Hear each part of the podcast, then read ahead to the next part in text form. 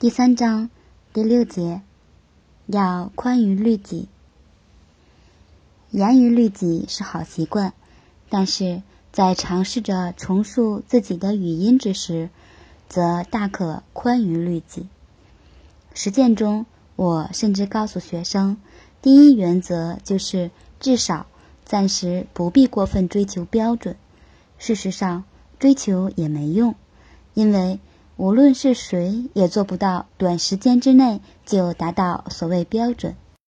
使用不同语言的人之间，口腔动作习惯是很不一样的。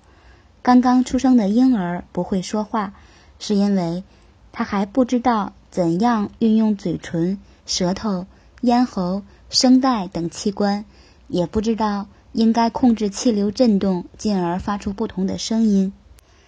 他要周而复始地听、观察、分辨、模仿、矫正之后，才能够咿咿呀呀地开始说话。之后还要经过若干年甚至更长的时间，小孩子才能做到口齿清晰。当然，还有相当一部分人也许一辈子都做不到口齿清晰，比如大家比较熟悉的周杰伦先生。一旦各个参与发声的器官开始适应一种语言之后，各个器官将慢慢更习惯于做某些动作，而同时渐渐更难做出一些讲母语时不常用或者甚至干脆不用的动作。说外语的时候，某些口腔动作很难做出的话，各个器官将组合起来，不由自主地做出一个相对最为接近的动作，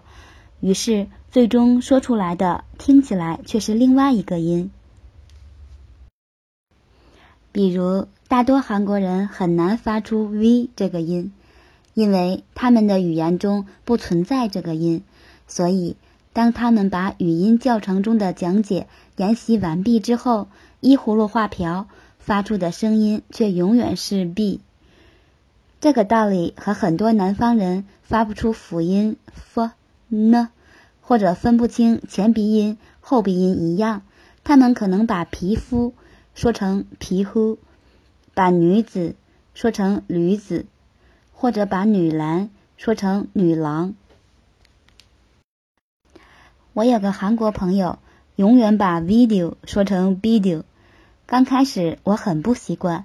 不自觉地纠正了他一两次，却发现他好像并不知道自己把 video 说成了 video，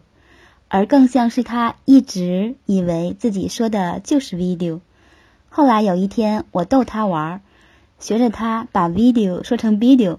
结果他马上跳起来，一点都没发现我实在开玩笑，说：“哈，你发音不对，这个词应该读成 video。”这我才明白还有这么好玩的事儿。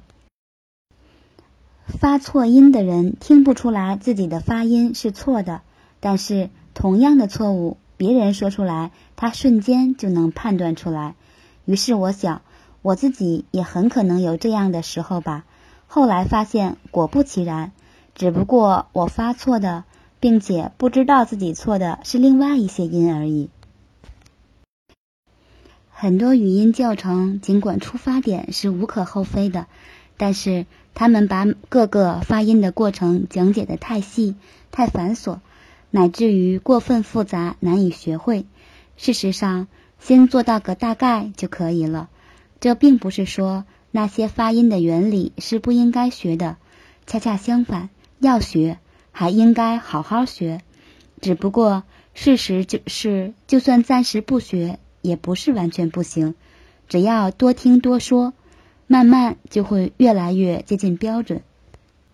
只不过大多数人误会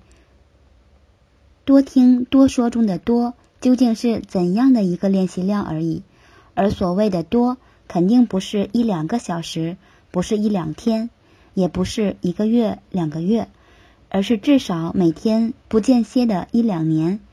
有些人据称是学了好多年，事实上那些年里真正用来练习的时间其实断断续续，间隔太长，乃至于等同于零。所以其实还需要更多更密集的练习。小孩子是从无到有的习得了那些常用口腔动作模式，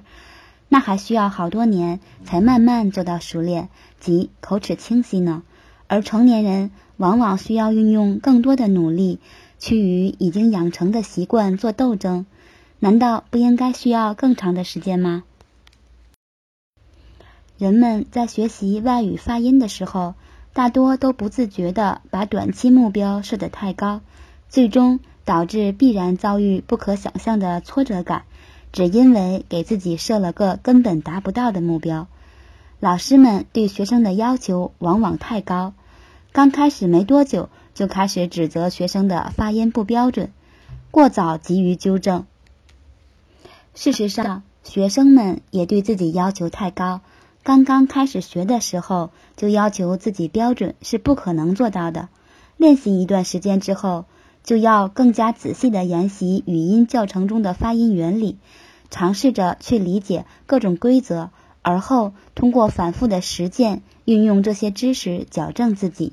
但更重要的还是要多说多练，只要听的说的练的足够多，其实无论是谁都可以做得足够好。